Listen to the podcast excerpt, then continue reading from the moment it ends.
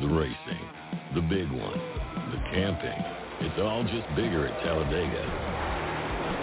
And with a doubleheader on Saturday and the premiere of the next-gen cars on Sunday, it's just going to keep getting bigger and bigger and bigger. NASCAR's biggest and baddest track is back. The Talladega NASCAR Weekend, April 23rd through the 24th. Get your tickets now at TalladegaSuperspeedway.com. Join Rowdy and Kyle every Monday and Thursday night for another episode of The Rowdy Maglite Show, sponsored by On Tire Tailgate System. 3, 2, 1, gentlemen, start your engine. Not at the track?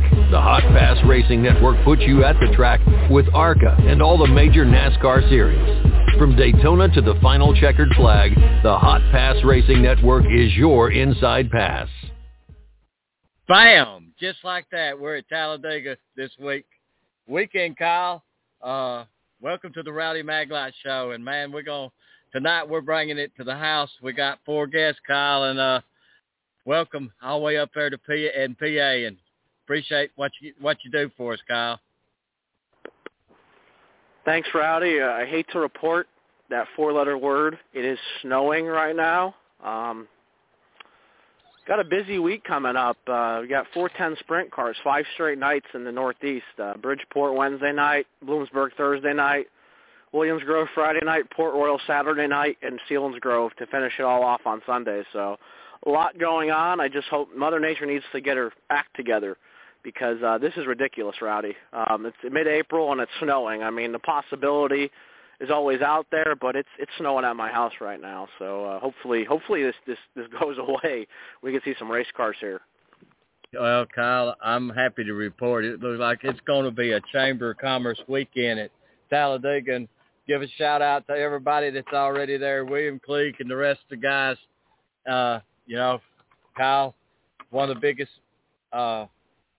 happenings in Alabama is the weekend of Talladega 2 times a year, man, and I always say it's better than Christmas because it happens twice, Kyle. But we got the new Gen car rolling into town, Kyle. We got the ARCA Menard Series here and the doubleheader with Xfinity on Saturday and then the Cup race on Sunday. And, Kyle, I expect a large crowd this year, like they brought it home in Daytona. I mean, everywhere you looked was a sea of people instead of grass. And Kyle will be in Big Bill's garage hopefully Friday, Saturday, and Sunday. But I know Saturday and Sunday, so stop by and holler at us. Kyle'll be live from PA, or he'll be live from a track. What's the chances of that, Kyle? I think the chances are pretty good. Thursday night, the All-Star Circuit of Champions will be making their inaugural visit to Bloomsburg Fair Raceway. The Speedsters are also going to be on the card as well. So a lot going on this week. Very busy time and getting ready for it. So, I got Bloomsburg in last week, which was great. What an honor it was to have Brad Doty call into our show Thursday night. A lot of great insight from him.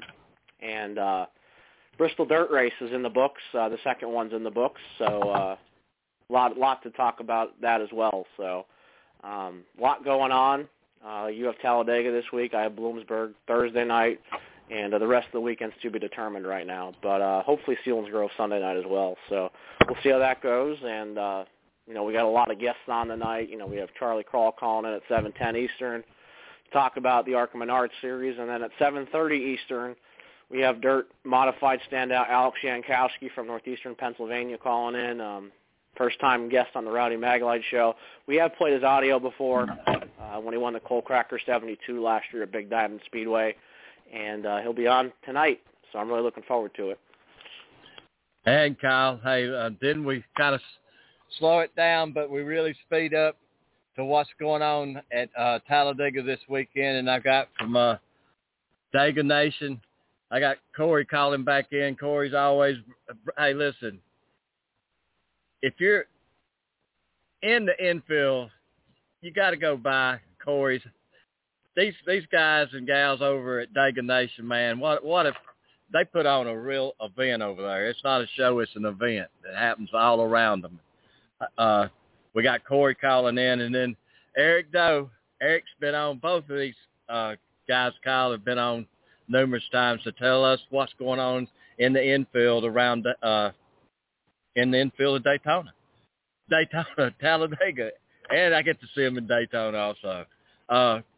Eric is with the Dega Party Crew, Kyle, and they went from North Park and brought it. I think Eric will tell us what's going on. He's in the infield this time, Kyle. So we're waiting on Charlie Corral call in, and Charlie's been on numerous times. He's a guy that's going to get us up to speed on what's happening with the General Tire 200 at Talladega this weekend. Rowdy is always full of information, and I'm looking forward to him coming back on tonight. Got a lot. You know, we've been doing a really good job lately. Just want to say thank you to Ben Stoltz at Bloomsburg Fair Raceway for the season media credential. I'm looking forward to being there almost all year. Big event coming up. I know I keep talking about it, the All-Star Circuit of Champions. Really big event for that track. And, you know, when you have guys like Tyler Courtney and Corey Elias and Zeb Wise coming in, and the PA Posse as well. I mean, it's shaping up to be a really big event. And, you know, busy weekend. I know Briggs Danner, who we had on the show a few weeks ago, I know he's looking forward to this week, you know, 5 straight nights of racing. So there's a lot going on. Busy week, you know, especially if you're a dirt fan here in Pennsylvania. Try and get out to the track if you can. Can't really go wrong with any of them. They're all good tracks. So really looking forward to it. And one last thing before I throw it back to you, Rowdy. Mahoning Valley Speedway needs a break with weather. Mother Nature has just not been on their side. They have been canceled 3 times in a row, so hopefully this is the weekend they finally get their season going. All right. Hey, Kyle, I hope so, too, but going to bring in our first guest for tonight. No stranger to the Rowdy Maglite Show, and that's Charlie Corral with the ARCA Menard Series. Welcome, Charlie. Hey, guys, what's happening? Man, just getting ready for y'all to roll in town on Saturday. What a way to start it off. You started with Daytona, went out to Phoenix, and now back to another super speedway at Talladega this weekend. Yeah, we've got a pretty good entry list being built right now. I think we'll have 34 cars, I think, on the entry list for Talladega, and, you know, a lot of really good cars on that list. And, you know, I'm expecting another really, really exciting super speedway race, you know, by the time we get down to Alabama. Hopefully the weather will be all right, and we'll get some racing in. Man, Charlie, it looks like the weather is going to be it's going to be Chamber of Commerce is what I'm calling for. But, Charlie, what's it mean to you now that you see ARCA and Xfinity racing on the same day in a doubleheader? I think it's great. It's great for race fans, first and foremost. They get, you know, two good, you know, really good races for one ticket. It's great for us. We get a little bit more added, you know, more fans in the stands and more exposure from the media, and you know, there's no downside to it as far as I'm concerned. Charlie, you know, you've got a lot of time into this, and I've got a short time, but the time I've got, what's your feeling when you see kids that's raced at a young age and end up like Chase Briscoe racing for first place at Bristol? I think it's absolutely fantastic, and Chase is just a wonderful kid, and, you know, I know it didn't quite work out the way he was wanting it to there on that final lap, but, you know, I really, you know, got a lump in my throat when he was down there, you know, shaking hands with Tyler and apologizing to him, and, you know, that's to me what this deal is all about. And, you know, I understand that, you know, there's a lot on the line, and, you know, tempers can run hot from time to time, but it's really great when, you know, someone, to me, you know, makes a mistake and they go over and say, hey, I'm sorry that it worked out that way, and I was hoping you were going to win. You know, that's what this deal is all about, and Chase is a good young man, and we are very proud he, you know, came through this, you know, this series on his way up the ladder, and we're very proud to call him a champion, and you know, wish him nothing but the best of luck throughout the rest of the year. Hey, Charlie, you got Kyle here. My first question for you is, what were your thoughts on the Bristol Dirt Race? I know there was a lot going on Sunday night, but, I mean, what did you take out of that? I love the Bristol Dirt Race. I'm going to preface this all by saying, I worked at Eldora for, every truck race there but one. And I am still a firm believer that any racing that NASCAR does on dirt should be at Eldora. But that said, I thought the races at Bristol were great. The truck race was fun to watch, and watching the strategy work out for Ben Rhodes just right. There's a lot of action in that race, a lot of beating and banging and good side-by-side racing. And then Sunday night, I thought exactly the same. It really was a lot of fun to watch, and I thought the track held up wonderfully. Just a nicely done weekend all the way around. I know the weather didn't quite cooperate on Sunday night the way that everyone kind of wished that it would, but nothing but compliments to everybody involved. My second question is a follow-up to that. Did you notice that the groove actually widened out during the weekend and saw drivers actually go up to the wall and try and widen it out? Did you happen to catch that by any chance? Well, yeah, Kyle, and I think that's exactly why they moved that race to the night.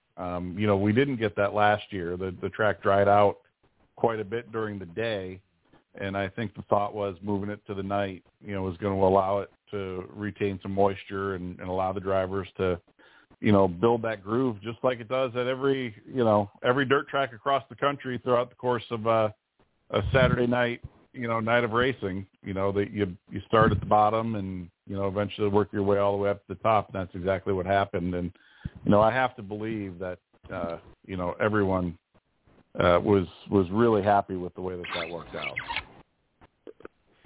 My last question for you is, what's it looking like on the horizon for the ARCA Menard Series? Talladega this week, but what's the rest of the season looking like so far? I mean, what are you looking forward to most when we do get to these races? What it's looking like, Kyle, is we're obviously very optimistic. We're working hard and we're hoping that we're going to see some really good car counts at some of these races later on in the season. But we're also realistic, and we know that it takes time.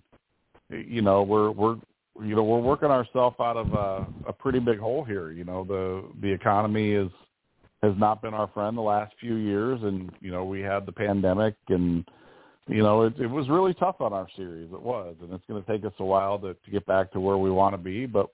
We've had some really good entry lists at these early season races, and we're hoping that kind of carries on. We've got some great partners that are on board for our short track races, later on in the season.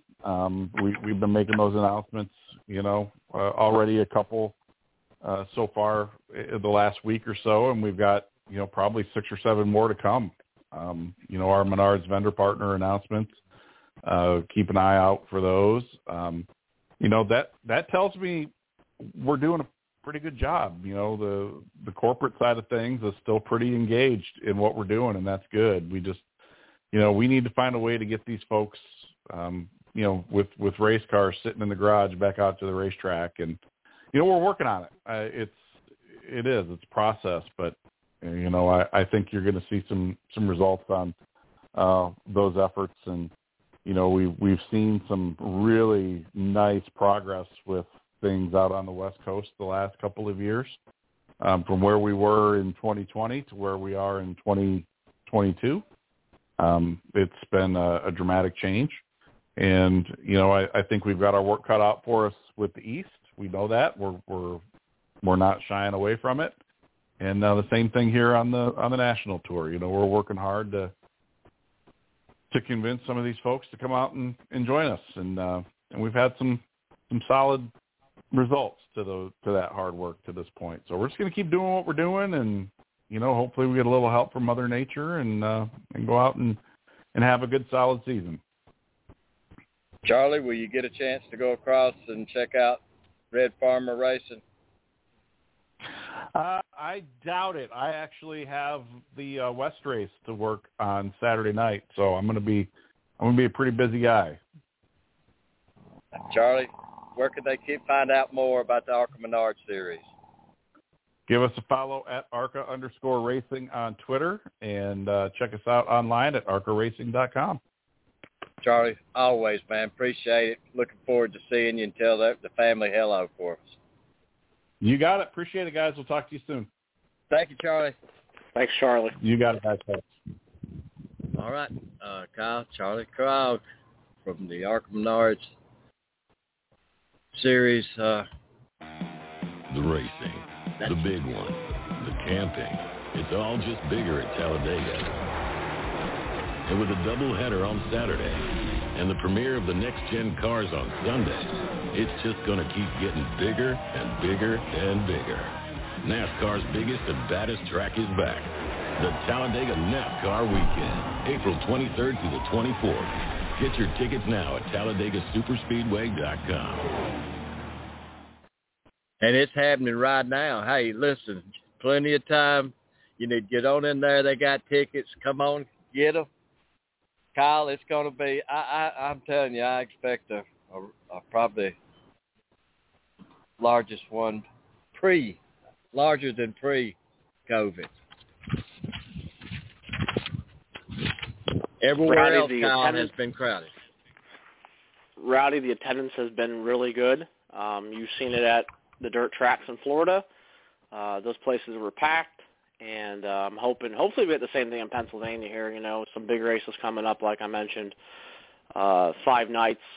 Of 410 sprint car racing starting Wednesday night. So big show at Bridgeport Wednesday night, the Invasion of the Posse 410 sprint car event, $7,500 to win.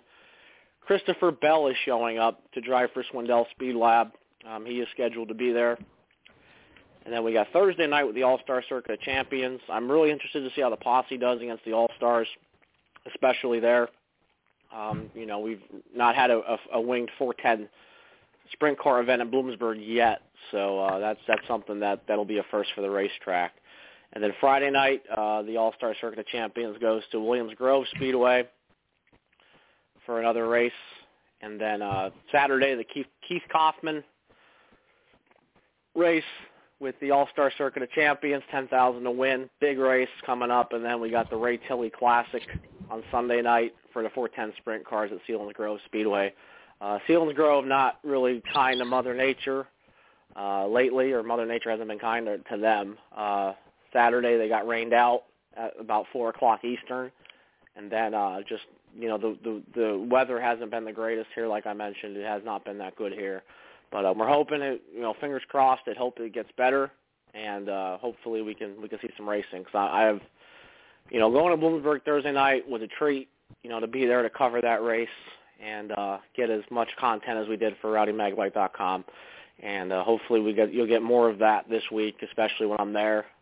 You know, they like what we're doing, and I'm going to keep doing it. You know, I've poured my heart and soul into these dirt tracks the last 2 years, and it's only going to continue. So I'm glad that, you know, we can get to these tracks, and, you know, they're not far. You know, they're within an hour and a half or so of me, so most of them. So glad for that, and, yeah, I'm really looking forward to this week. Well, Kyle, I'll go. I'm leaving Thursday. I should be over there by dinner on Thursday, and hopefully by Friday we'll start. Friday afternoon we'll start having some stuff put together to put out, but Saturday is going to be. That's going to be get up and get moving 8 o'clock early. Man. Rowdy, I know you're a morning person, and you're up at like 5:30 every day, so I'm not surprised. Yeah, but it's going to be that's probably going to be a 8-mile adventure right there all in the day. Hey, Kyle, before we get any farther, I wanted to open this up with this, but I'd like to wish my son Bard happy birthday today. It has fell on his birthday. Actually, when he turned 16, it fell right on a Saturday night on the book, actually on Speedway Boulevard. What a night. Before iPhones, or I could have showed you a video of it. Hey, Kyle, Rowdy, I'd like to tell it. Like it's, what were you going to say, Rowdy? I said I just wanted to mention again that we'll be in Big Bill's garage on Saturday and Sunday, so stop by and holler at us. Rowdy, I know one day I'll make it down there. I don't know when yet, but you know, I do want to mention too. I know we didn't really talk about this yet, but there is no practice for the Xfinity and Cup Series this weekend at Talladega. It's just qualifying and the race. The ARCA Menard Series will be practicing for the General Tire 200 on Friday, and it's good that they'll get some track time out there. I think Corey Heim's coming back this week, and got a few other, you know, Drew Dollar is going to be back for Kyle Busch Motorsports.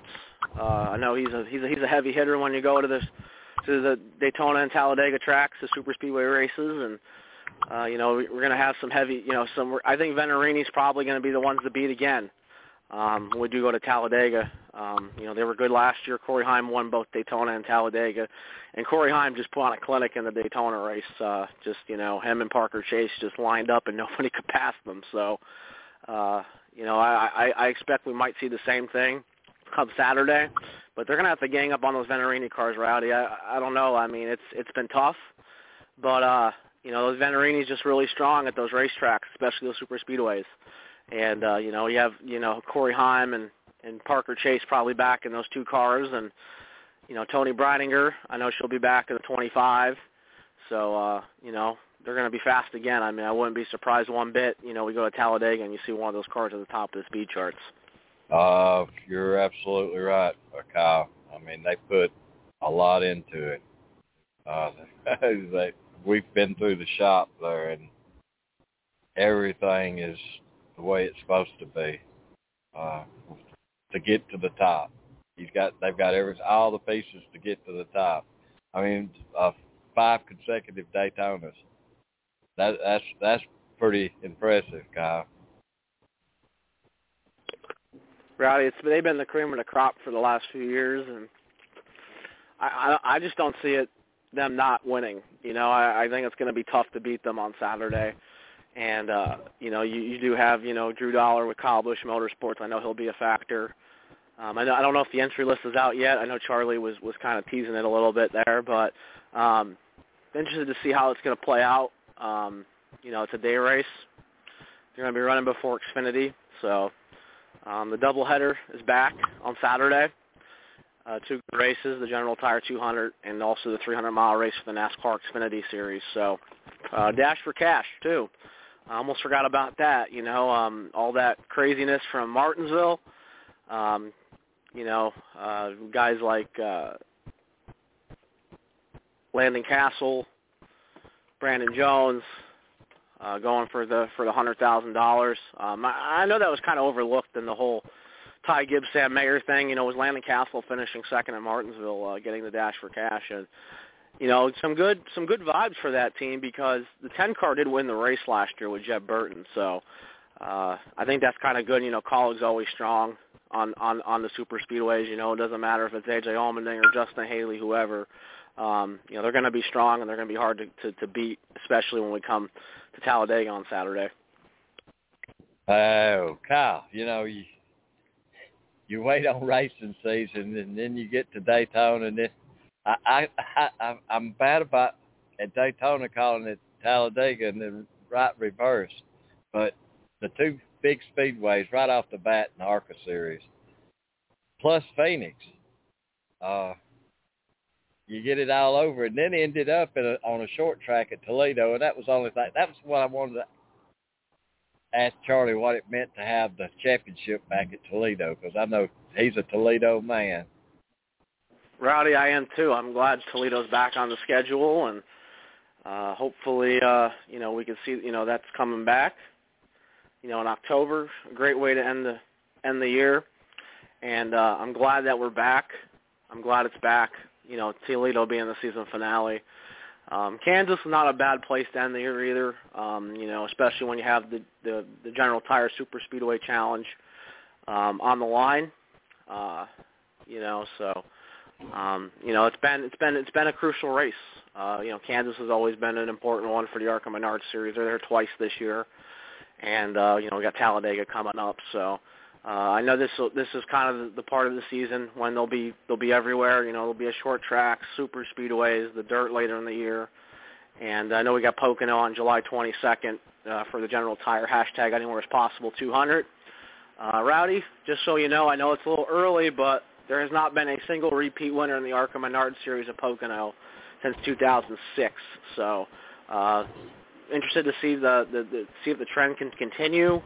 I don't think Corey Heim is scheduled to run that race right now, so he won last year.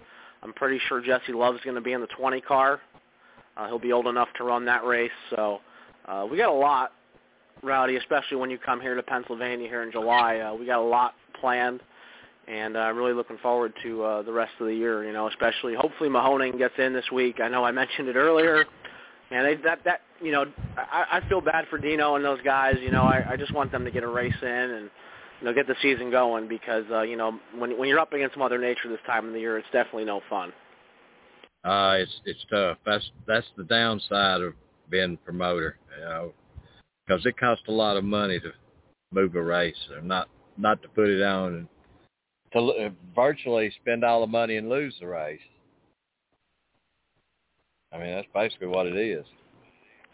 Yeah, that's what's tough, That's what's tough this time of the year. Like I said, it's been snowing here today. Supposed to get like 3 to 5 inches of snow overnight. Definitely not a good sign, but just hoping it clears up by then. And I think my dad told me today it's supposed to be 75 on Thursday. So, I think we're going to kick this snow pretty quick. And, hopefully Bloomsburg gets in. That Bloomsburg race, it was up in the air last week. The weather wasn't the greatest, but Mother Nature did cooperate, and we did get the races in. I know I didn't really get to talk about it much. The USAC East Coast Sprint Cars, they ran two 15-lap features.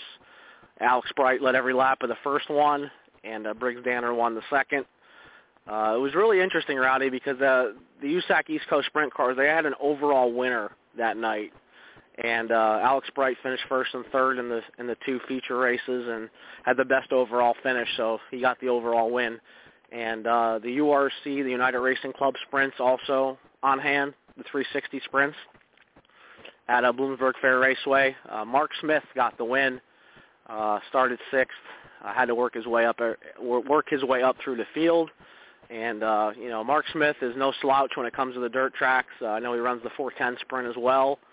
So just a lot going on, Rowdy. This is a good time of the year, especially, when Mother Nature's cooperating, everything's fantastic. But, man, when it's not.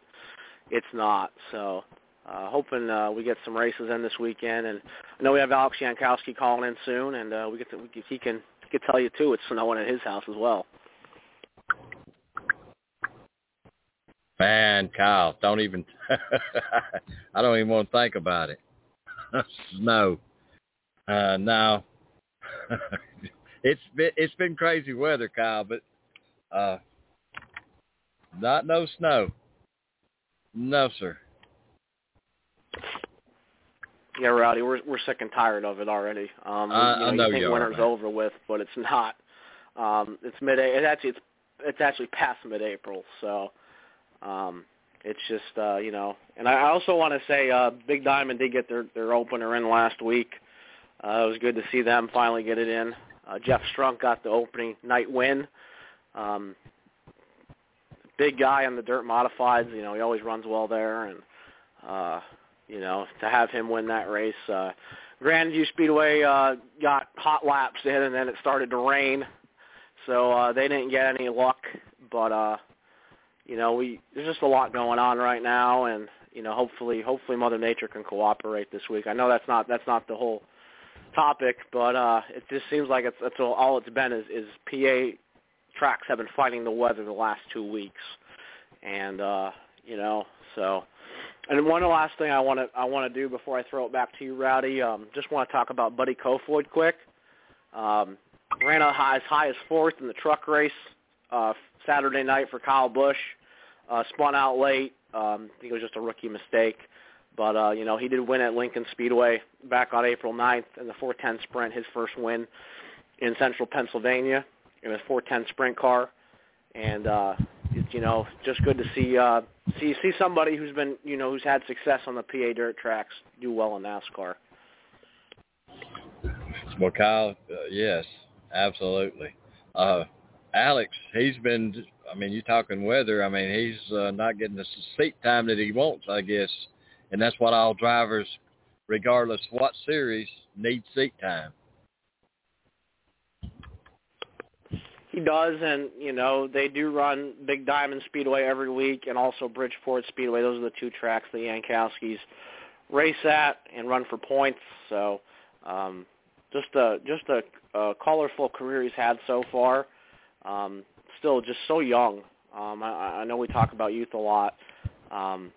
Just for him to, you know, to do what he's doing right now. I know we're going to I have some, a few good questions to ask him here shortly. And, you know, Rowdy, really looking forward to having him on tonight. Never had him on the show before live, so really looking forward to it. And, you know, like Kenny Bruce said last week, you know, dirt modify racing is big in the Northeast, and, you know, these teams show up every week. You know, we're talking about Billy Pouch Jr. You know, he's running the USAC East Coast Sprint Car at Bloomsburg last Thursday, and then Friday night he's in the modified at Big Diamond, and then Saturday in the modified at Bridgeport. So it is a big following around here, and definitely interesting to see, you know, who's going to come away with all the wins. Yeah, Kyle. Well, hopefully that weather's going to break so you can get back to racing. You and your dad got to go this past weekend to get back to racing a little bit. What? Rowdy, it's good to have my dad, you know, go to the local short tracks. You know, he's been to Pocono and Watkins Glen so many times, and finally to get him to go to some of these local dirt tracks has been cool. You know, he got to go to Grandview Speedway last August with me for the All-Star Circuit of Champions, and, you know, he was with me opening night at Bloomsburg. You know, and the fair, I just want to talk about the fair quickly. You know, the fair has had an impact on our life.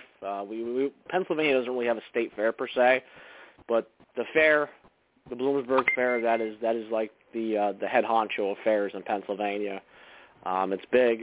It's a whole week, and we were originally going to see some racing on fair weekend, but unfortunately it didn't work out. But you know, a lot for them coming up for Bloomsburg Fair Raceway. You know, it's good to be at these tracks. I hope you get to see Sealand Grove Sunday night. That's another one. And hopefully we get that in. Yes, sir. We got Corey with Dega Nation. He's calling in at 7:45, Kyle. So we're just waiting on Alex now.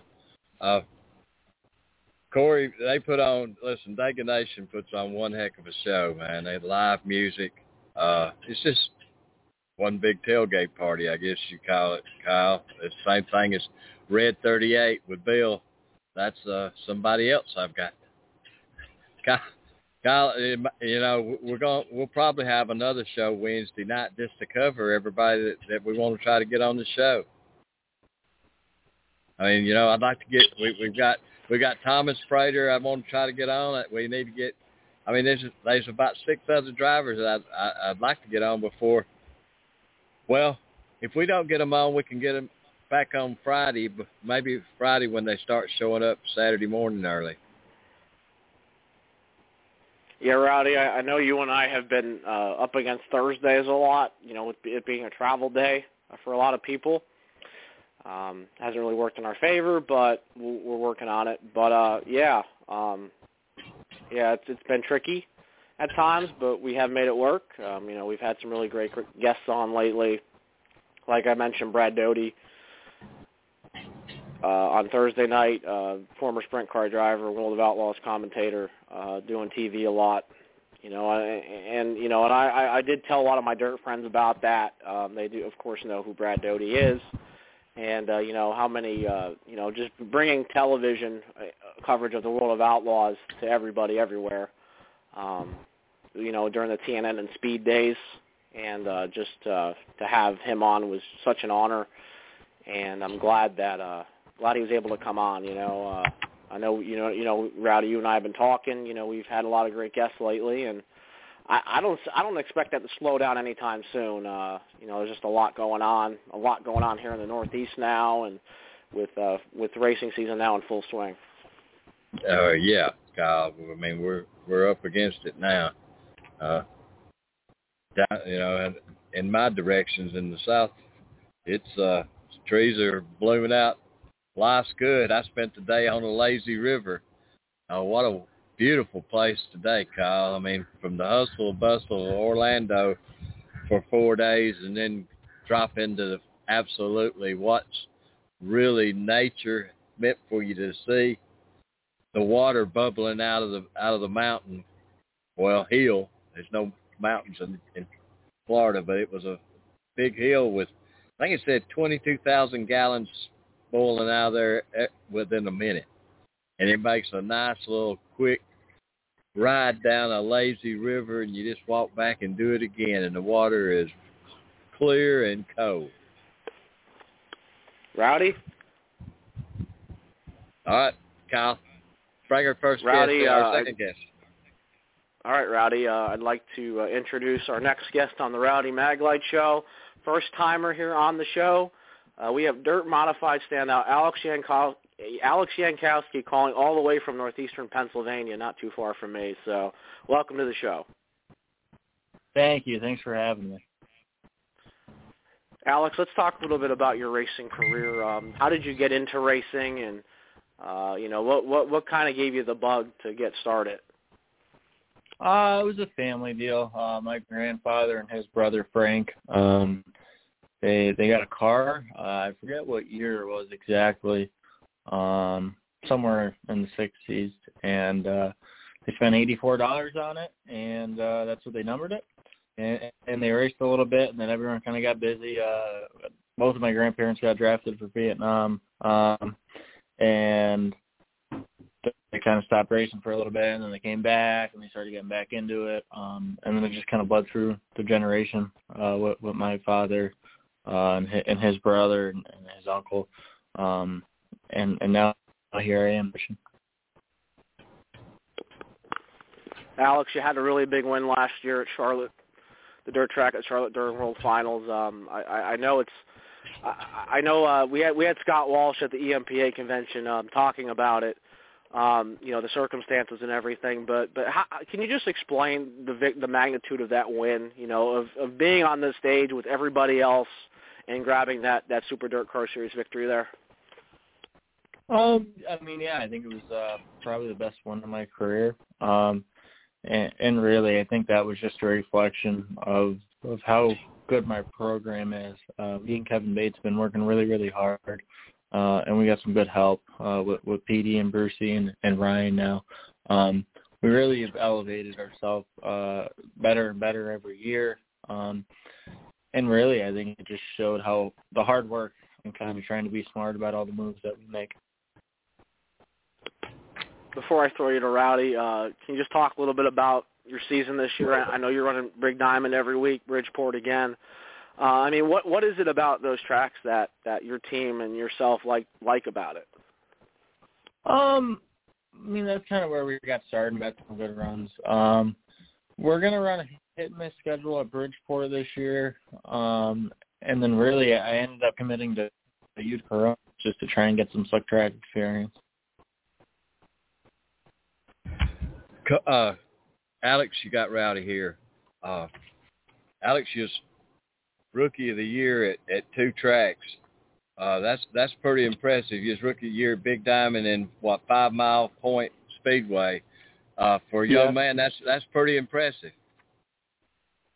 Yeah. Again, I think it's just a reflection of the people around me.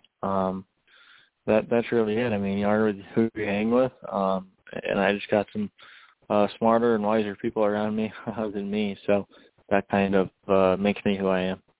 Well, you had 13 wins that year, so you know what it's like. You know how to take it to the the winner's circle. There was three series. You raced in the go-karts, and then what was your next move up from go-karts? We were in go-karts, then we ran slingshots. The slingshot, exactly. Alex, what is it? I've seen that, the slingshot. Exactly what kind of little cart? What kind of cart is that? It's kind of a half to a quarter, I guess, more of a half. Size of a modified that Rich Tobias made. Obviously, the Tobias family is pretty well known name in racing in the Northeast. And he kind of came up with it, and it was kind of like a from go-karts to modifieds, there was no in between, right? That's a really big jump. So the slingshot's just a car with a little Briggs & Stratton like lawnmower-like engine with some golf cart-looking tires on it, and it's really good. I think there's been a lot of good runners that came out of it: Damon Ball, Jared LeBoss, Tyler Pete, Anthony Perego, Tyler Deppler, and some. So it's just a good in between from go-karts to modifieds. Well, I seen you went on dirt at Charlotte. I was there, man. Alex, what's it like when you're coming back off the track and then you look down in the valley of the mass of competition that you could be up against it? I wasn't really nervous for whatever reason that whole weekend. I think at the end of the year we always seem to get some momentum, which I hope we keep getting going every year. We just we were on a roll, and really we're just pretty confident in one another and what we're able to do. At the end of the day, everyone's just a bunch of humans that, you know, no one's perfect, and we're just strapping ourselves in a piece of metal, trying to go around in a circle quicker than one another. So just trying not to overcomplicate is the biggest thing. Well, let's talk about the people that help you get to the track, Alex, every weekend. Yeah, we got a lot of good product sponsors. I'm working a lot with Bilstein Shocks. The Valco wheels have been a big move the last year or so. And really people. My father has done a really good job putting me and Kevin Bates in charge with Petey and Brucey and Shane helping out and kind of keeping the wheels moving.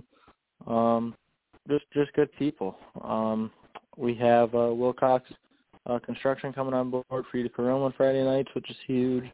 And we got the Wells family from Delaware helping us out a little bit, which is big. And our buddy Steve from NEP, he's been helping us out big time also. So we just got a lot of good people that are willing to throw in a hand to help out.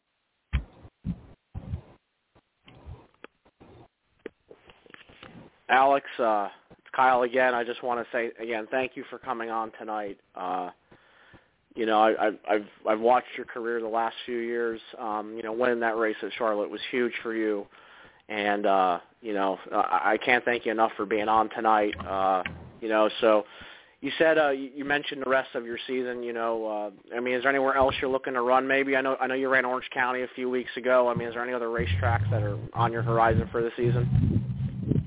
No, I mean, kind of everywhere, to be honest with you. I'm looking to travel a little bit this year, and I signed the Super Dirt Car Series contract, so that's going to take me to a lot of places I've never been before. Well, Alex, it was a pleasure to have you on tonight. Thanks again for coming on. You know, being from my area, you know, growing up there, hopefully this weather cooperates, and we can see you on the racetrack here soon. Yeah, thank you very much. I appreciate it. Thanks, Alex. Thanks, Alex. Thank you. Bye. The racing, the big one, the camping, it's all just bigger at Talladega.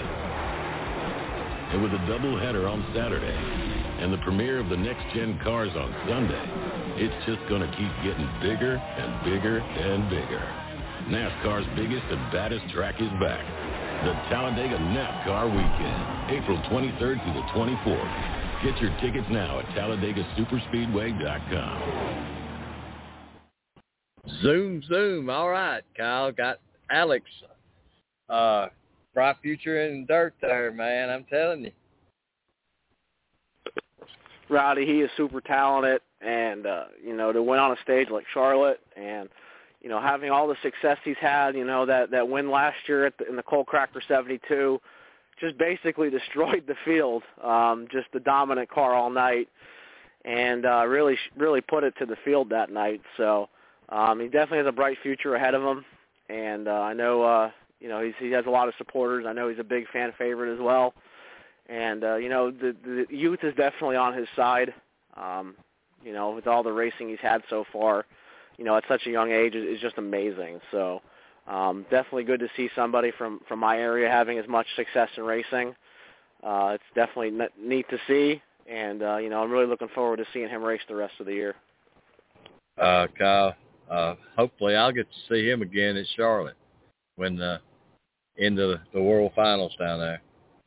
I'm telling you, that if you hadn't done that, somebody that has not done that, that needs to be on your bucket list, because they packed the house there. I mean, I got there and I'm like, it's across the street from Charlotte Speedway, and they're filling the house over here. Somebody's not getting the memo. Yeah, they put on some great racing, Kyle. Randy LaJoy does the hospitality tent, and we're guests of them, and Great weekend at Charlotte and Dirt, man. I'm looking forward. Hey, that was a great race. All the races were good. The weather was perfect.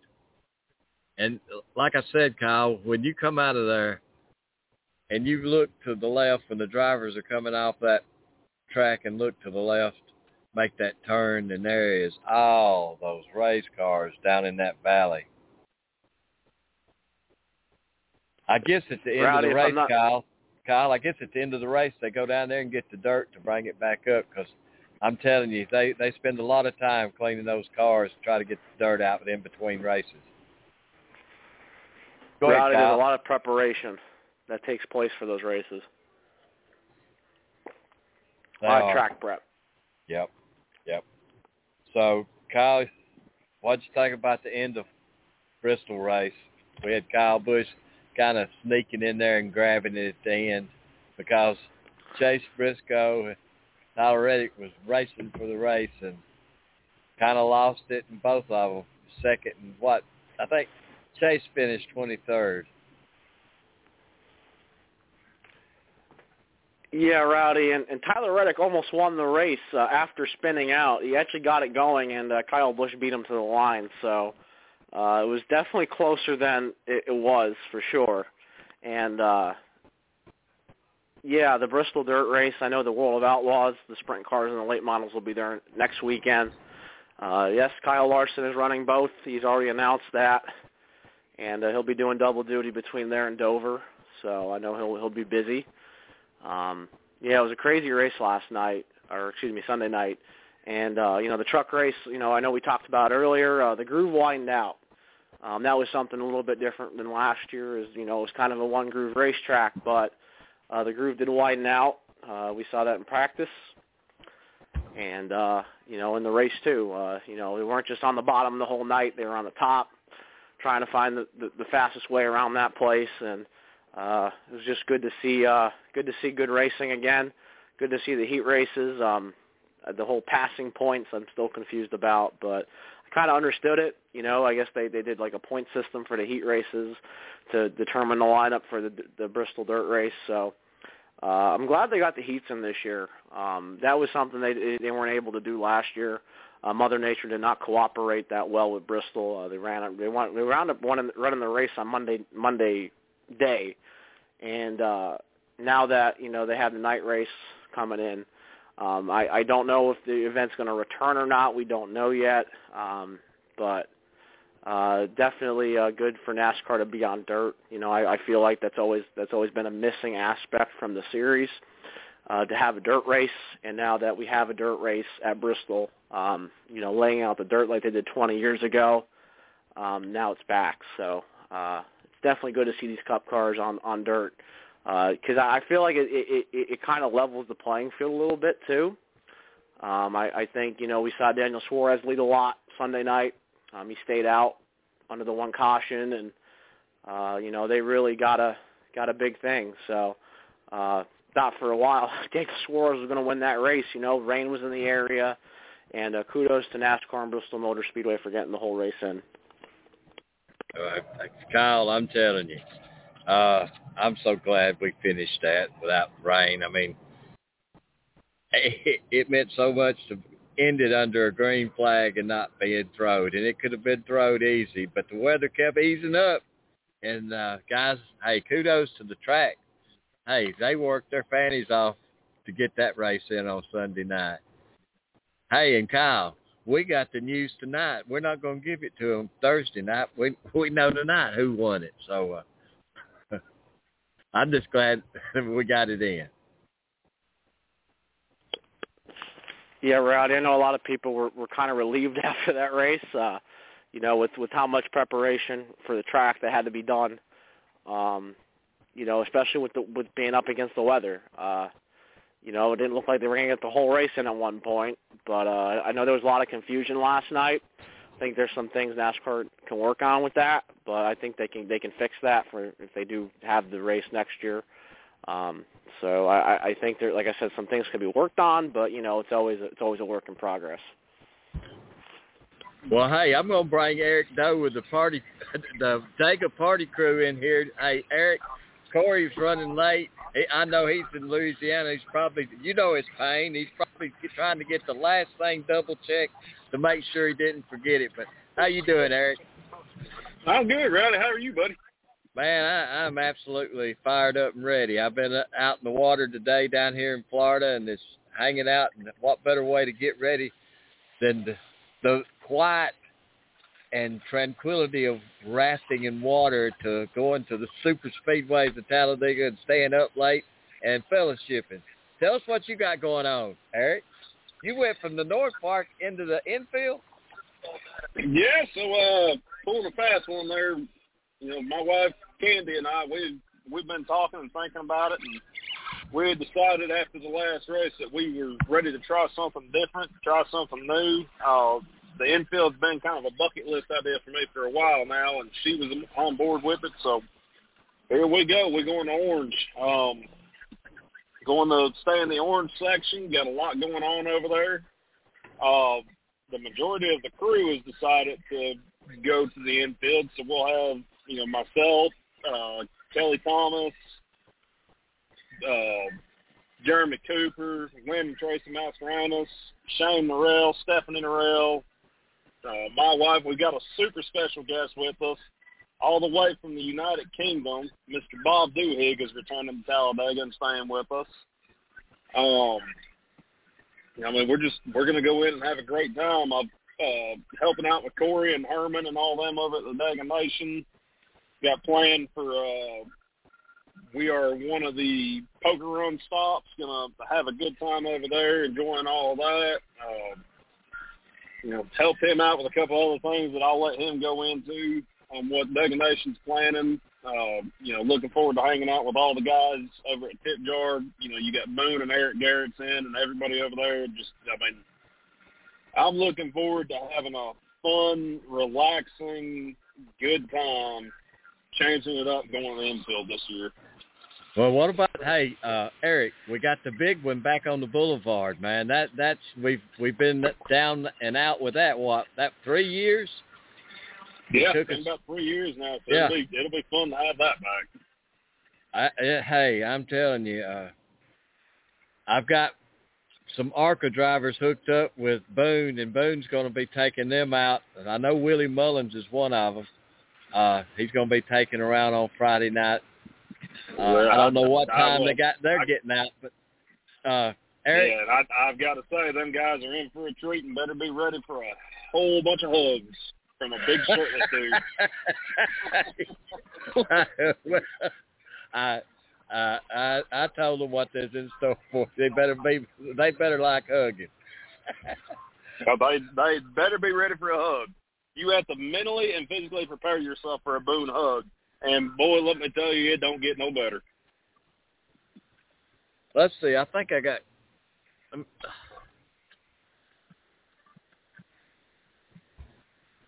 hey, everybody, I'd like to bring in to the Rowdy Maglite Show from Dega Nation, Corey Heim. How you doing, Corey?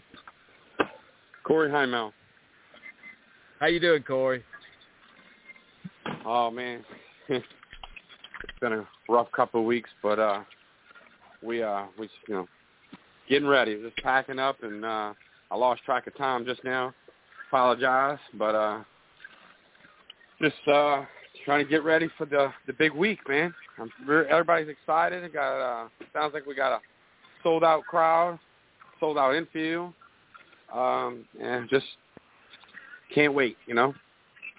Corey, it takes, you know, it. If my wife would look at me at the end of the week and go, "Is this really worth all of what you do?" And I look at her and says, "Absolutely," and it's going to be bigger and better next year.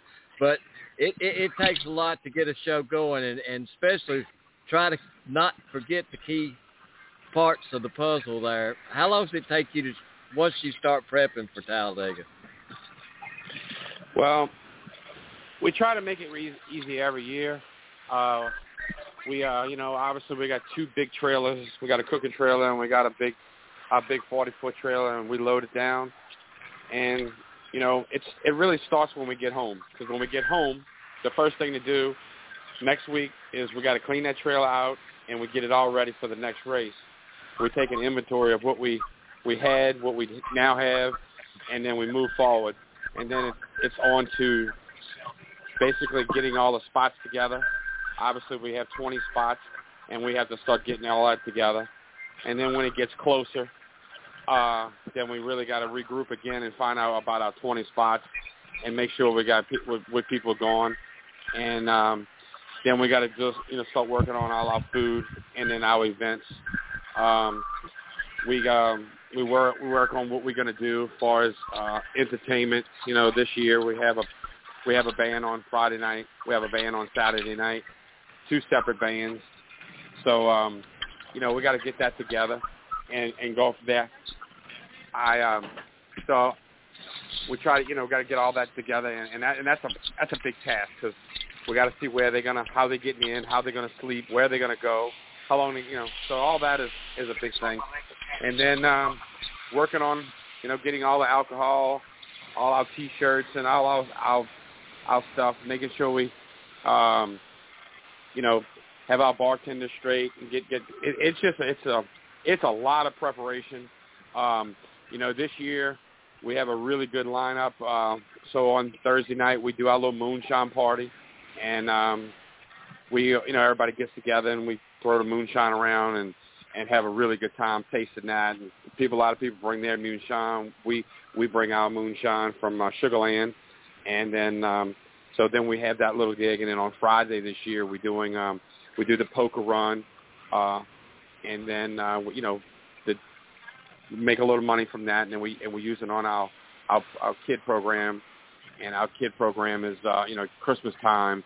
We all get together and we go out and we buy all these Christmas gifts, and we distribute them through all the needy families with the children, which is, this year was a really big event because of the fact of, you know, the hurricane last year.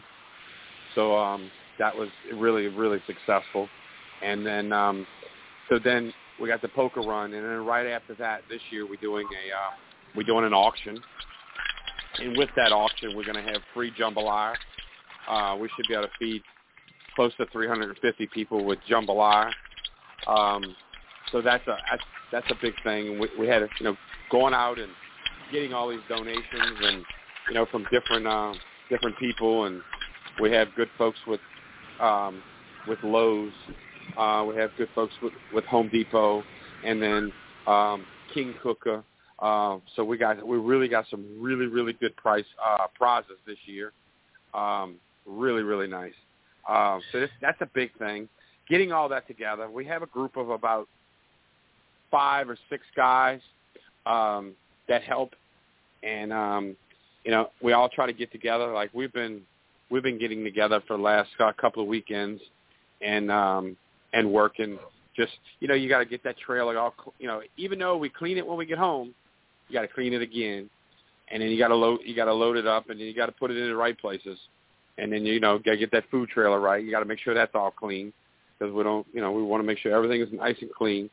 And our biggest thing is, man, when you show up, you know, you see Dega Nation as many places you can. You know, that's one thing. We'll have flags. We have banners. We have everything. that says Dega Nation on it, and that's what we like.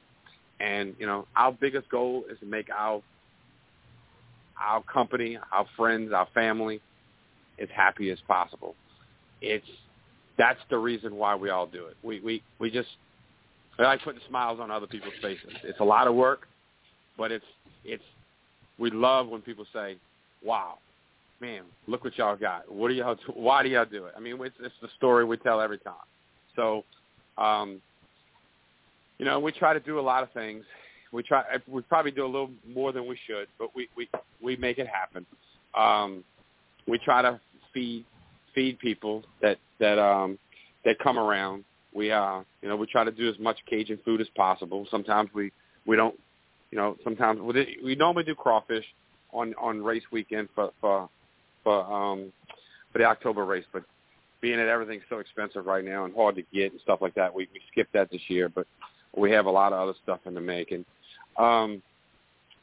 It's a lot of work, Rowdy. I don't know.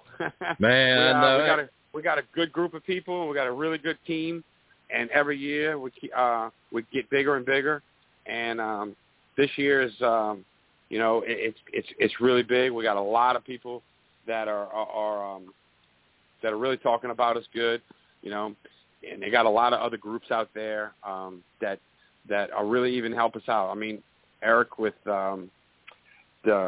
Eric Doe is, you know, he's another organization, but man, he helped me this year put a band together. Tip Jar, Eric over there, you know, those guys. They help.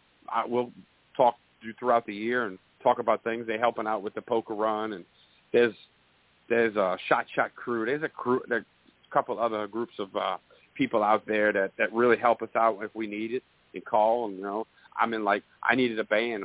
Our bands, it really backed out on us the last minute, man. And Eric Doe, he pulled through and got us a really really good band for Friday night.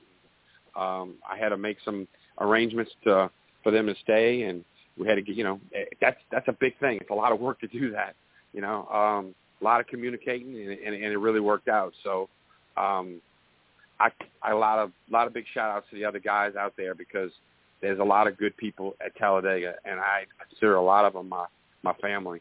There's a lot of people that live in Talladega or in that area and come down here in New Orleans and stay with us.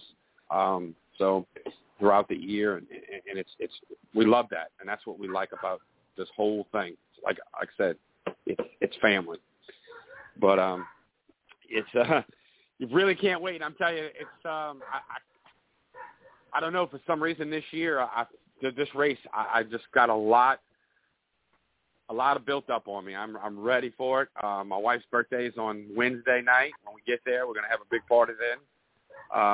My birthday's on Friday night, so I'm sure I'll have fun.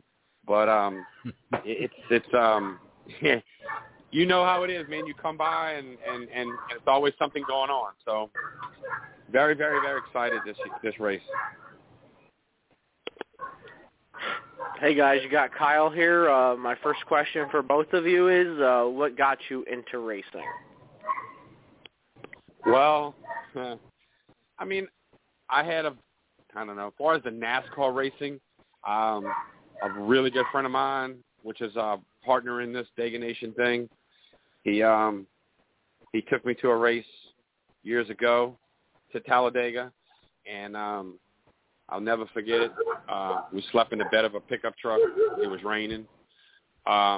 When we got there, we had too much to drink, and our plan was to stay in a tent, and tent, I never forget it, had 1,000,000 pieces in it, so we decided to start drinking, and we'll put the tent together later. Well, needless to say, the tent never did get put together, and we had to sleep in a bed of a truck, and it all went downhill from there, and it was kind of a rain-out weekend, and then, and I'll be honest with you, I personally haven't missed a Talladega race since then. The only race that I missed was the COVID race, and I have not missed a race then. And we was in the outfield for many years, and we moved into the infield. And when we moved into the infield, it was just a whole another ball game that obviously y'all know it's a big difference. So for me, that's how I got into the NASCAR. I got some really good friends that are all in the NHRA, and I did a few NHRA races. I actually have done a bunch of those, and but I really like NASCAR. I watch it a lot. More though, I love camping. That is the largest campground in the world, Talladega, and I love to be around the people, and I love to entertain, and that's why we here. Believe me, that's our big thing. So that's much of the question I can answer on that one. I mean, that's what got me here.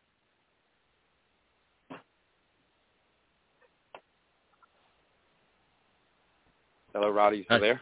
Hey, yeah, I'm here. I thought Kyle had another one, but Corey, tell everybody where you're located at. That's why everybody's got to find you in the infield.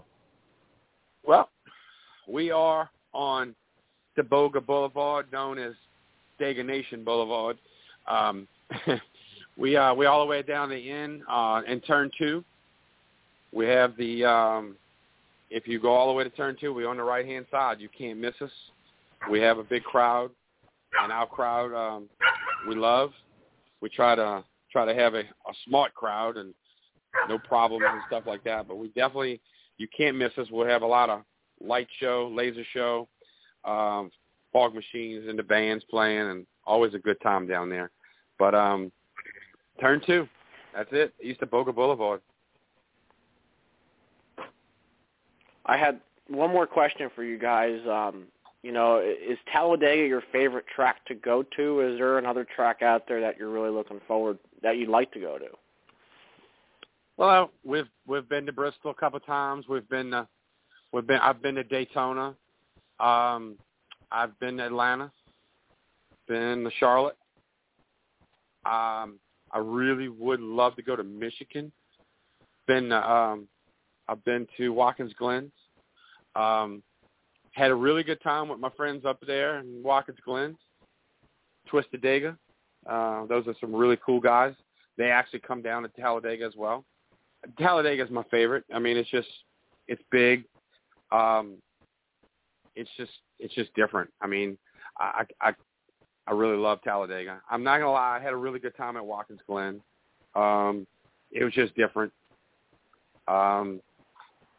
But Charlotte, they all have their special moments. Bristol was different, but Talladega's got to be my favorite. I mean, it's obviously my closest. Maybe, yeah, Atlanta could be a little bit further. It's our closest, but it's the biggest and the best, and the fans are great.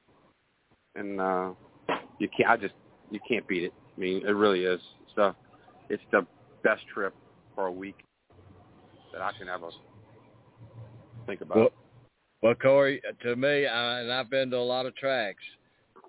There, you're not going to find another NASCAR track with so many parties going on in it and around it in any other circuit. I don't care where you go. I don't believe you can find one. Maybe Sebring, but that's been a while back. But Talladega still offers free camping. I mean, there's all kind of the free concert. Then come over to where y'all at. Corey, y'all put on one heck of a show. You got a live band. Corey, also I got Eric Doe on the line. And Eric's, y'all guys, all the clubs in there, that y'all all work together to make each other's little charity benefit go off successful. Eric said he was one of the stopping points on your poker run. Yes, he is. We Eric's family come from out that outfield, and I think Eric's gonna Eric knows. He knows he's been in the infield long enough, but staying in the infield when you wake up at 8 o'clock in the morning and them cars are going around the track waking you up for practice and stuff like that, that is so much. That right there makes your hair stand on the back of your head when you had a rough night and all of a sudden you're waking up by this train jet going around the track. So that's incredible. We don't want to hear them jet drives. We don't like to talk about jet drives. Well, they wake you up on the first part. Go ahead, Eric. Yeah, and I can't agree more with Corey on that. You know, I mean, I'm so looking forward to coming in the infield. We're truly blessed and truly excited and just, you know, beyond thankful for all the friendships that we've made through Talladega. I mean, Rowdy, you know this. I met my wife at Talladega. She and I met at Talladega years ago, became great friends, and now I'm married to my best friend that I met at Talladega. Talladega's more than the race to me. It's where family's made. You know, I mean, all the guys that I camp with, all the guys that I've met down there, these, you know, everybody's more than just friends that I see once or twice a year. They're family. They're people that I talk to on a regular basis. They're people that I work through problems with. And just, you know, I mean, it's more than a race. It's more than a camping trip. It's more than, you know, a weekend getaway. It's an experience that you don't understand until you live it. And y'all guys understand this, but it's just like Eric and I become friends through Dega Nation. Then I meet Candy, and come to find out, Corey, Candy's dad, I coached him as he come in from the feeder school going into the 10th grade. I was a senior and brought him in and coached him, and come to find out, it's Candy's dad. So it kind of reconnected. How everything is all connected together. Eric, wasn't that crazy? It is absolutely insane. And then, Rowdy, just so you know, old Terry's going to be there. Terry's decided we're going to the infield. He's coming too. He's not missing it for nothing. Well, guys, hey, you know, I appreciate, Corey, you coming on tonight. I know you're busy, my man. I'm looking forward to seeing you. I get to roll in there on Thursday. And looking forward to seeing you. Well, yeah, I still got a lot to go. We're packing and moving things around as we speak. But yes, we don't move in. We leave the house here at 5 a.m. on Wednesday, and we usually get there about 1-2 o'clock. Kind of let the crowd move in, and then we come in right behind them, and then it's setup time. It takes about 4 to 5 hours for us to get up and going, and we'll try our best to get everything done on Wednesday night, and then we'll try to get together, Wednesday night with Eric and a few of the other people out there, and Wednesday night is usually our fun night, and then because from Thursday on, I don't actually get to leave our compound, so but I want to just thank you for getting us on, and I want to tell you that I appreciate it, and I hope to see you there and things like that, and go from there. I apologize. I've got so much things going on. I understand, but, man. We appreciate you giving us the time, and looking forward to seeing you. And, hey, if we're gonna crank up and do this again in October, so it don't take long. 6 months rolls. No, you're right. Fast. It comes really, really fast, and these last couple of days has really come really, really fast. So can't wait to get there. But we'll see you then. We'll see all y'all. All right, thanks, Corey. Right. Thank you. Bye-bye. The racing. Thanks, guys. The big one. The camping. All right, we appreciate it, guys. At Talladega. Hang in there, Eric. And with a doubleheader on Saturday. Okay. And the premiere of the next-gen cars on Sunday, it's just going to keep getting bigger and bigger and bigger. NASCAR's biggest and baddest track is back. The Talladega NASCAR Weekend, April 23rd through the 24th. Get your tickets now at TalladegaSuperspeedway.com. Get them and come on. Be part of the infield happening. If you buy a Sunday ticket, Eric, correct me if I'm wrong, Sunday ticket gets you free camping in 2 different locations. It also gets you into the infield on Saturday night where you can go to Dega Nation and Tip Jar. And, Eric, you still toting the Dega Party Crew? I mean, is that still banner? Yeah, I mean, Dega Party Crew is still alive and well. You know, I mean, just because some of us decide to go to the infield and some of us decide to stay out in North Park in our old stomping grounds, we're all still Dega Party Crew. We're all still there to have a good time. About the only difference is there's a good portion of us going out, and there's still a good portion of us staying in the outfield, and with a good portion of us going to the infield as well. But I mean, you know, that's so we can do both. We're just not not going to have the huge setup, but you can do both. Right. You can go right back to the original site where the guys were out there and enjoy yourself, hang out with Steven and Bryant and all them. You know, I mean, they're all still going to be out there doing the same thing, having one hell of a time. Hey, and listen, I always drift to both, you know, Eric, you know how that goes. You know, infield, outfield, we're travelers. We travel to each other's campground. At the end of the day, it doesn't matter if you're infield, doesn't matter if you're outfield. At the end of the day, it's where you're just sleeping out for a little while. Right. And I've been known to sleep in the infield while I was in the outfield. You know, you get out there and you have a good time. And you party a little bit too much, and well, I've been known to take a nap or two out there. Well, you know, I mean, we're excited that it's race week. We're excited to be back. I'm sitting up here in Hall's Crossroads right now, fixing to help another buddy out that's on his way, Buster Ham, helping him out, getting the trailer moved up there. You know, we're ready to go. My wonderful wife gets off of work at noon tomorrow, and we are on Dega time, fixing to get ready to head out. Well, Eric, tell everybody where you're going to be located at. The Dega Party Crew infield is going to be in orange 165 through 170. We've got 6 spots set up over there. We're going to set up everything into a big compound setup. We're not doing the crazy setup. We're not bringing the pole out. We're just going to have 2 canopies and a stereo going and just have a good time. Go to have a good time. Hey, and what about bringing back the big one on the boulevard? Well, I'm excited for it. You know, I mean, it's been gone for a while, and you know, I mean, the infield. The bad thing about camping in the infield is you don't have enough time to experience everything. No. I mean, you know, you get so consumed over at Dega Nation because they throw such an insane setup. You know, I mean, the guys at Dega Nation. Everything that we've ever done on our big setup out at North Park, they put to shame. It is unreal the effort that Corey and all them put in to what they've turned Dega Nation into. So, I mean, you get so tied up and so consumed trying to enjoy that and soak it all in and understand what they do and why they do it that next thing you know, you've spent a half a day over there and don't even know where the day went.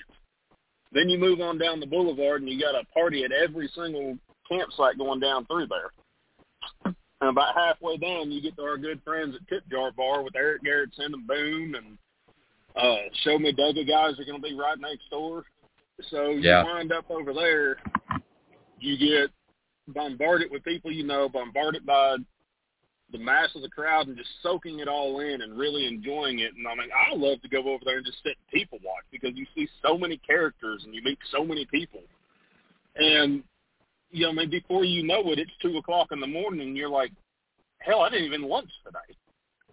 Where did the day go? So that's the only bad thing about the infield is there's so much to do and so much to see that you miss so much because you're so consumed in it. And I wouldn't have it any other way. I can't tell you how excited I am to actually be camping on the infield this time to really experience all of it.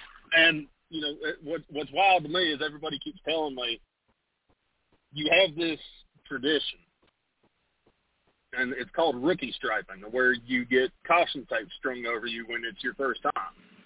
And apparently I'm being rookie striped, even though I am a 18-year veteran of Talladega because I'm moving to the infield.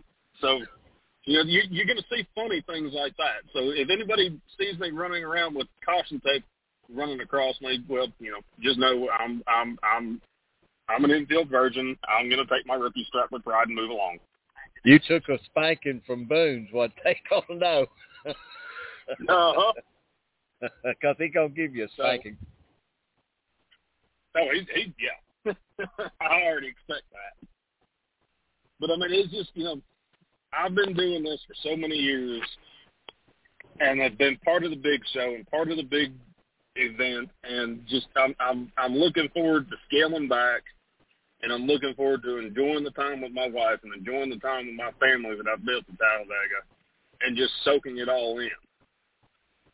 You know, it's just, there's nothing like a Talladega race week. Eric, you got Kyle here. My one question for you is, how did you get started in racing?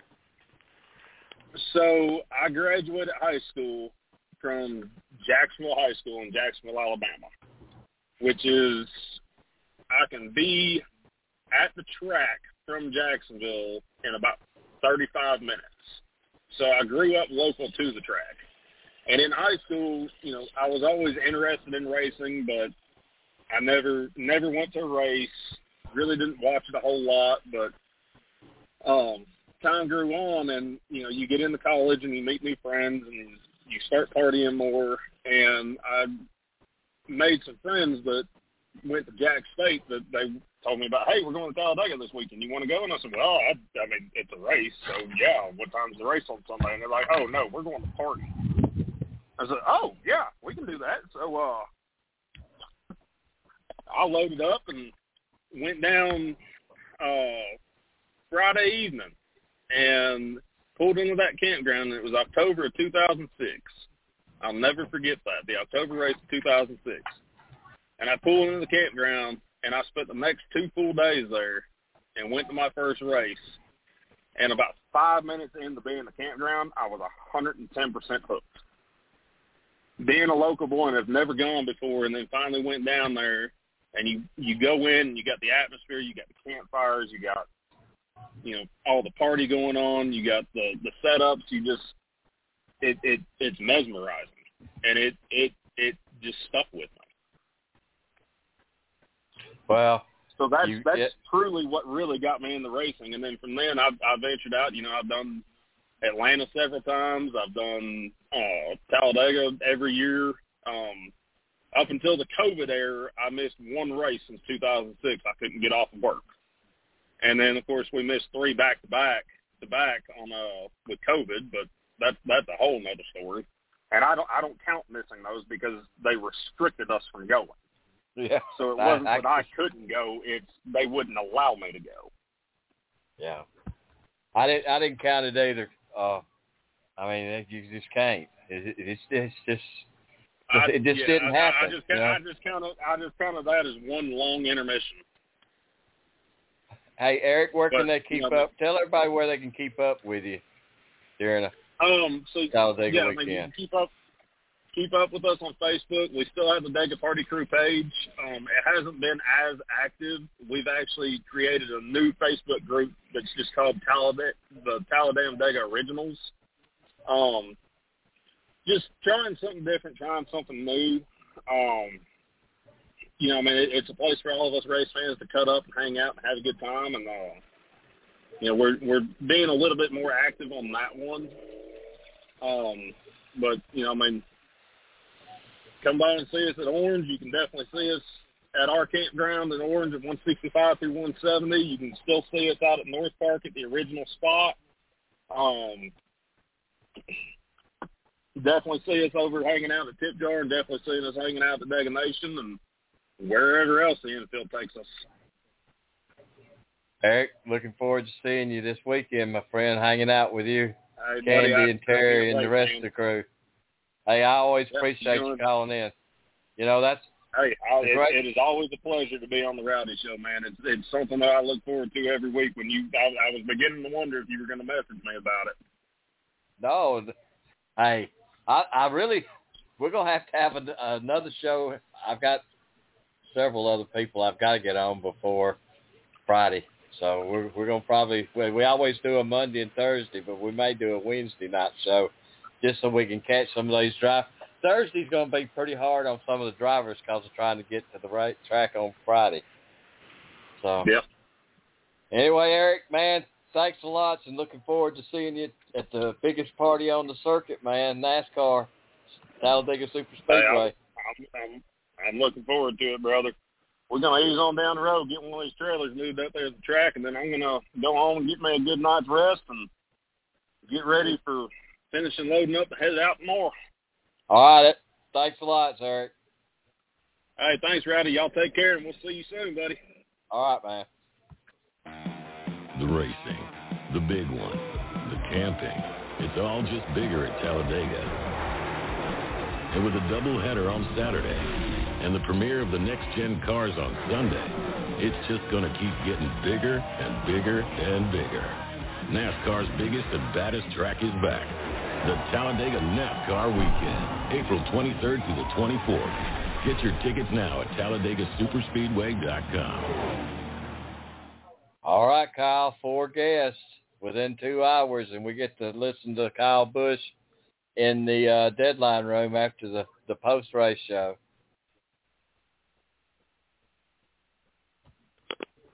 Been a busy night, Rowdy, and glad everybody can make it tonight, and looks like we'll be working on some more guests for our upcoming shows. They're going to be easy because it's a big weekend, and we still got a lot of ground to cover. But, Kyle, I've got the post-race of Kyle Busch, and we're going to listen to that, and we'll close this thing out after that, okay? Sounds good.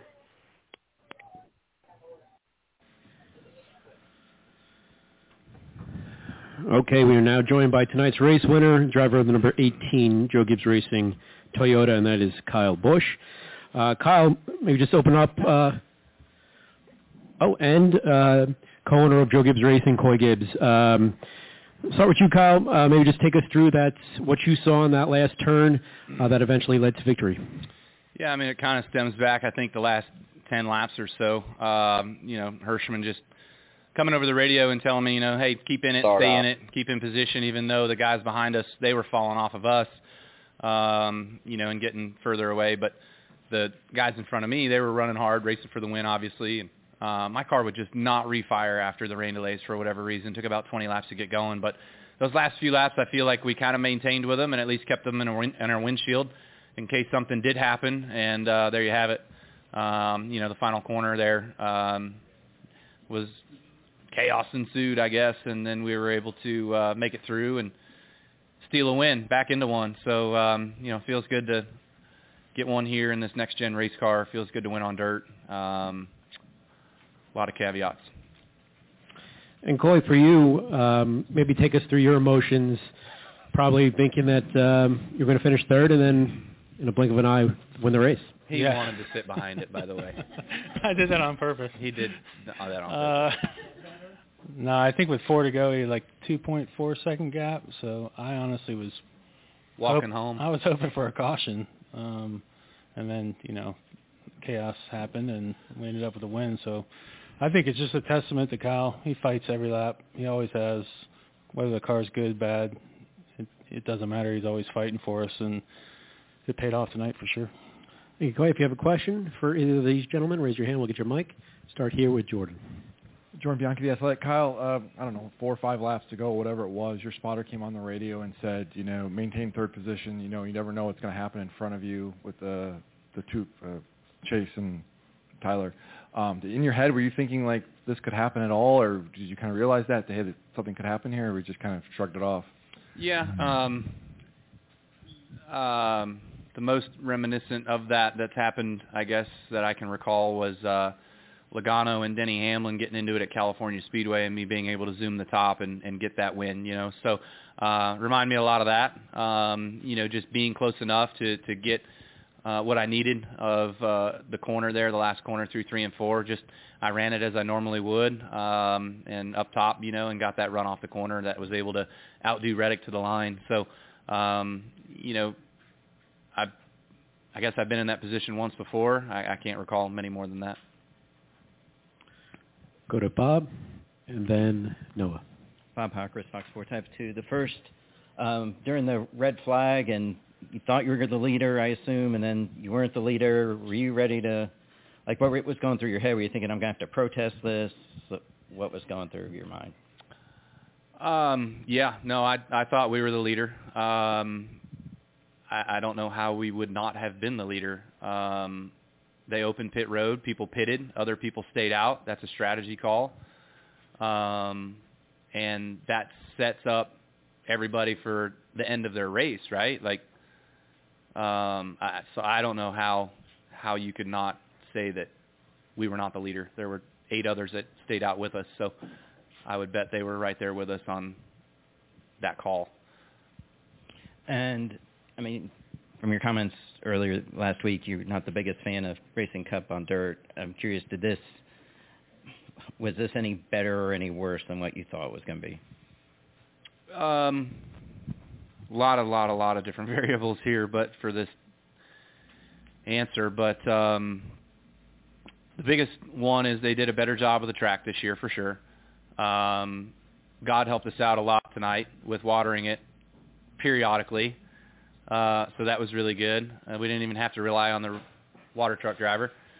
But, you know, the biggest thing that hinders me from enjoying this is just the application. You know, we're trying to do something that isn't applicable, in my opinion. I mean, the first 10 laps of the race, everybody's shooting mud off, and you know, we're covering everybody's grills. Our windshields are covered just with the dirt going off the windshield and stuff like that. And you know, those guys talk about the windshields and stuff like that. If we get rid of the windshields, we could have tear-offs and stuff. And yeah, that's fine. But the cars are 3,500 pounds, and you saw what it's like on the last corner of the last lap to drive around here every single lap. I mean, you are on edge. You are on your toes. You are just trying not to crash every single lap, where when you're in a dirt car, you know, I've now run micros. I've run dirt late models. I've been in a few different types of vehicles on dirt. And when there's grip, it's grip and rip. You know, you are driving the heck out of that thing. Makes you breathe hard. This thing here, you are just not breathing because you're so tensed up of not crashing. So it's just the application. But if it was a good show, it's a good show. I think Bristol's fine with or without. I've won on them all, so I think I have the best say. No, nothing. No bites. Must be late. We'll go to Noah upstairs and then back down to Alex. No, Lewis, CSJ Sports. Yeah, just to piggyback off of Bob's question there, you know, you did even quote Richard Pettian saying that it takes the sport backwards and to cut the cord. I mean, after tonight's race and the changes, do you still feel like it kind of takes the sport backwards in a way?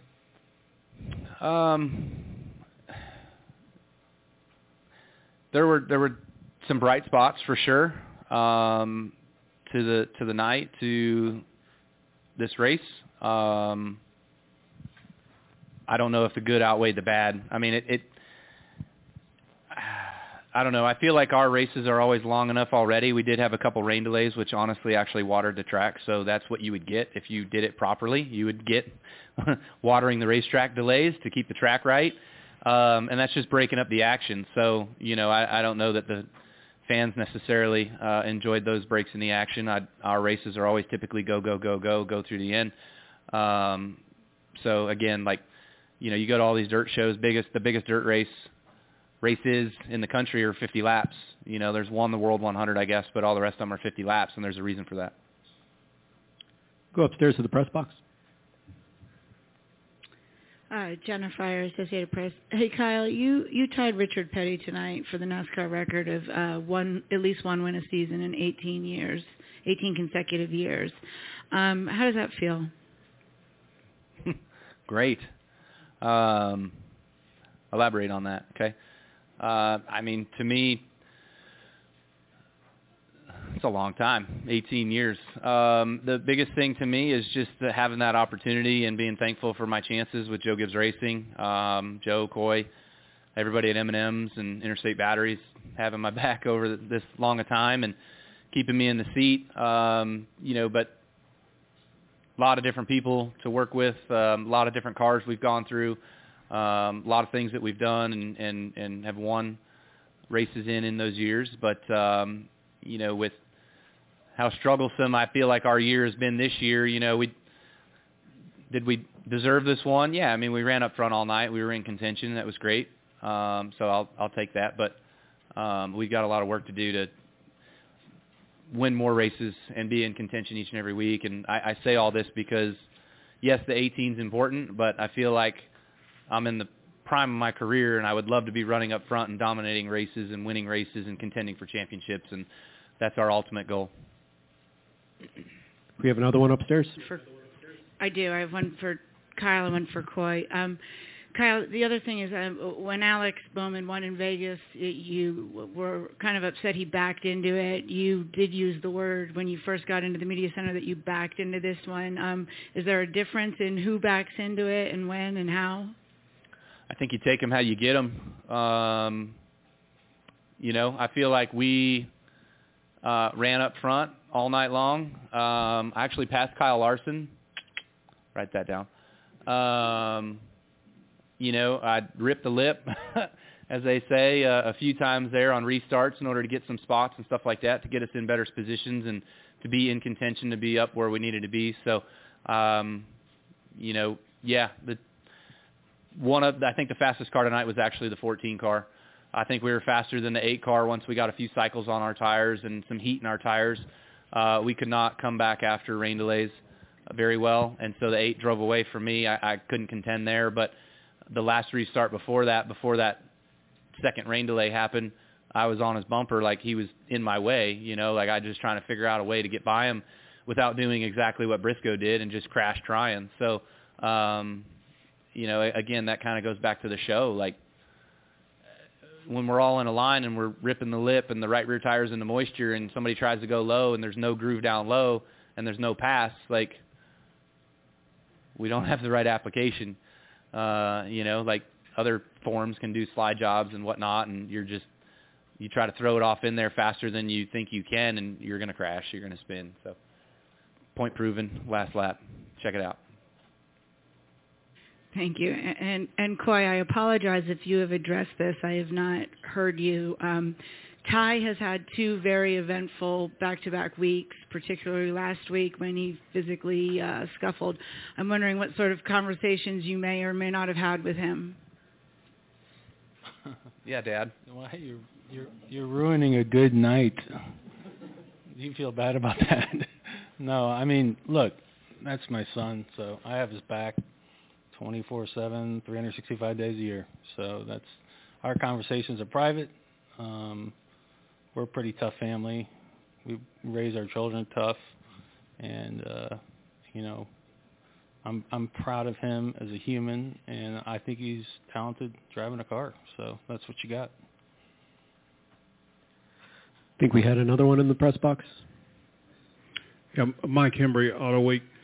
Kyle, when the 2 guys got together and they both spun, how aware of you was what was happening then? Did you see Reddick come back on the track? Did you think the finish might be close with him or closer with him? Yeah, I mean, I was going into 3 as the 14 dove low and was sliding, and I saw the right rear of the 14 make contact with the left rear of the 8, and then I lost visual, you know, through, like, I was getting in the corner, so, like, they were into my window net or on my left front A post, so I couldn't see them at that point. So, you know, Tony was just talking to me on the radio that they were sideways, they were spinning, they were going to the bottom of the track, you know, just keep going, keep your foot in it, drive. And he was just kind of telling me. But as soon as I come up about the middle of turn 4, I saw the 8 down low at the bottom, and I just matted it for everything it had and just drove it off the top and was hoping that I could get there in the nick of time. So, you know, wasn't by much, but was just enough. Come back down here to Alex. Thank you. Alexandra with the Charlotte Observer. Kyle, you alluded to this a little bit already, but I'm hoping you can elaborate on just how you feel like the season has gone for you and what this latest win kind of says about it. I don't think the win here tonight really says anything about our season. You know, we all have had some vocal meetings this year with some struggles and things like that. So I would say realistically we've had a shot. Take out the 2 speedway races, Atlanta and Daytona, so there's 7 others. I'd say realistically we've had a shot to win 2 of those, Vegas and Richmond. All the rest of them have literally been 15th to 20th places, and we are just scrounging to get whatever we can get out of those days. And a couple of them we messed up on, threw them away. Like I was running 3rd on the last lap or going for 3rd at Coda and ended up spinning out. So that was a bad day. We've just had some bad luck, but you know, Maybe Fontana, we were faster than we anticipated, than we thought, but it's just not been our typical Joe Gibbs Racing and Toyota having speed every week. Go to Bob. Bob Pockris, Fox Sports. Coy, I don't know whether Kyle having 60 wins versus 59 wins means a ton when talking to sponsors, but you do need to still find sponsorship for him for next year. Does a win in making the playoffs mean anything as far as that sponsor search, and have you made any progress on it recently? Yeah, so I don't deal with the sponsorship stuff directly. I kind of stick on the competition side, but we've got a couple of people we're talking to, so we're excited about that, excited about the leads. I think anytime you win, it helps. I think it helps. I remember that one year where you knocked Martin out of the playoffs and you got your win. You were so excited. I was excited for you. Not excited for Martin, but I was excited for Kyle at that time. So I know that means a lot to him. So I'm more excited for him. Oh, no, I know what you're talking about. Yeah. Texas, yeah. We were struggling all year. Yeah, and Martin finished second, yeah. Oops. So, I think it helps. It doesn't hurt for sure. Over here. Trey Lyle, Virginia Talk Radio Network. This question is for both of you. Joe Gibbs winning 2 of the last 3 races with Denny winning in Richmond. Does it feel like you're turning a corner when it comes to this car, or is it just kind of, 2 great tracks for, Denny and you? We got lucky. No, like Denny was on the right side of strategy, honestly. I think he was a third-place car at Richmond, and they made it work. We were right there with him. So I had a very good view of how good his car was. And then, tonight, just being in the right position at the right time. So I wouldn't say that these 2 wins are indicative of how good we are. We're fortunate to have gotten these wins, to be in the playoffs. And we still got to better all of our programs and be stronger as a unit. Any further questions? The racing, the big one, the camping. It's all just bigger at Talladega. And with a doubleheader on Saturday and the premiere of the next-gen cars on Sunday, it's just going to keep getting bigger and bigger and bigger. NASCAR's biggest and baddest track is back. The Talladega NASCAR Weekend, April 23rd through the 24th. Get your tickets now at TalladegaSuperspeedway.com. Well, Kyle, everything that Kyle and the rest of the teams have learned on the short tracks and on the dirt, they got to throw it away because now they're moving back over to Talladega to the Superspeedway. They really only have Daytona to base off of for Talladega with the new car, so interested to see how it's going to go. There's no practice this week, just qualifying and the race, so I'm really interested to see how this new car is going to pan out at Talladega. I know we talked about it on previous shows. The closing rate of the cars is incredible, and I don't know how Sunday's race is going to go, but hopefully it's a hopefully they can keep their emotions in check, and hopefully we'll see a good race come Sunday. Well, Kyle, the next-gen car rolling into Talladega, I'm excited about it. I'm like Corey, man. We've been held back. We got this big thing going on with NASCAR, with the new car. People's been boarded up in homes. You've got cabin fever. You've got snow. How many people you think is going to escape from Pocono or Pennsylvania to go south to Talladega? Because I see a lot of people from Pennsylvania, Kyle. I'll look at the tags. I'll spend more time taking pictures of PA tags and trying to watch the race. I think it's important to see what's up. I know a lot of people I've talked to have been to Talladega, like yourself. The experience is like no other. I've not been able to make it to Talladega yet, but Rowdy, I think what I'm curious to see if I ever do get down there is the Talladega short track, to see Red Farmer race if he is racing, And I know he did win a race as an owner this year. And 90 years young, you know, that man does not quit, you know. Been through COVID and everything, and he's still kicking. He is, Kyle. And Saturday night, I'm sure Brad's going, if he's able, he's going to get in the car and try to be competitive at 90. 90 years old. Well, Kyle, what you got to close us out tonight? Rowdy, just want to say thank you again to Ben Stoltz and Bloomsburg Fair Raceway for letting us cover their track this year. Good to get out on opening night to see the USAC East Coast Sprint Cars and the United Racing Club Sprints on the bill for the night.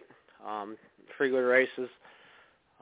Saw some of our had our one guest win. Briggs Danner, he won the second 15-lap feature, and Mark Smith getting the win in the URC race, and Alex Bright taking the first of the two 15-lap features for the USAC East Coast Sprint Cars.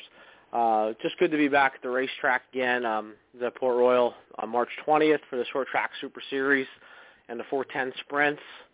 So definitely good to get back to Bloomsburg last Thursday. A lot of content up on the Rowdy Maglite site, so rowdymaglite.com. Make sure you check us out. Check the Facebook page, Rowdy Maglite Racing Media. We're always posting stuff on there, so keep your eye out for that. Busy week coming up for the 410 Sprints. Bridgeport, the Invasion of the Posse, 410 Sprint Car event. Wednesday night, 7,500 to win. Christopher Bell's going to be in attendance running for Swindell Speed Lab, so you're going to want to check that out.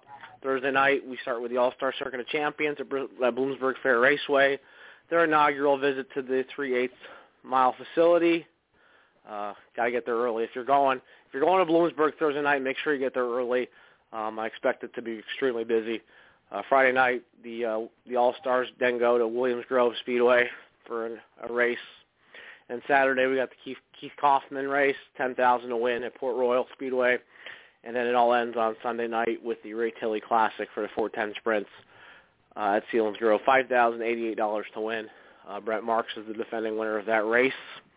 And Brent Marks will be back in Pennsylvania after being in the Midwest and down south with the World of Outlaws. He will be back in town in the area to run all these races. So he's going to have a busy week. A lot of these guys are running every single night this week, those five straight nights.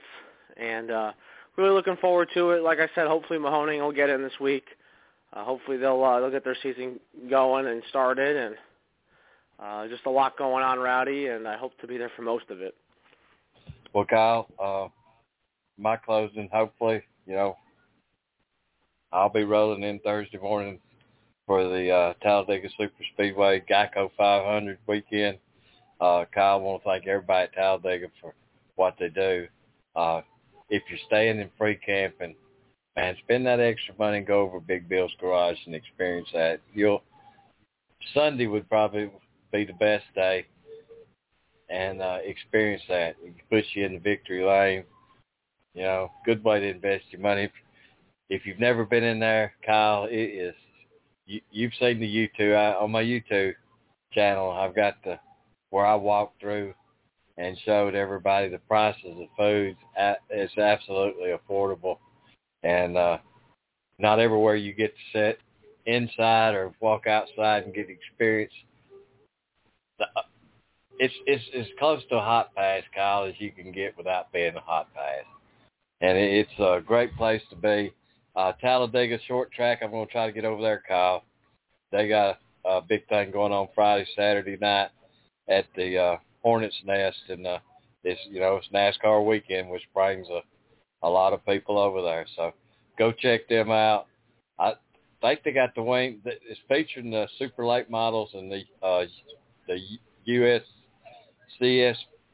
I guess that's the sprint cars are going to be there. So a lot of good racing. Hey, it's going to be action packed. They won't let up, Kyle. They usually don't close that track down until about 1:30 in the morning. They race so many features. I mean, it's just it's always a big event during the race weekend. But Kyle, hey man, we're going to get out of here. Don't know when we're going to be back. I know we'll be back Thursday night, but we might slide in there and try to get something for Tuesday or Wednesday night. We just got several more drivers we need to get on for Talladega weekend. Sounds good, Roddy. All right, Kyle, man. Everybody on the boulevard, in the infield, on the outside of the track. Look for that light. Thanks, Roddy. Thank you, Kyle. Appreciate it, man.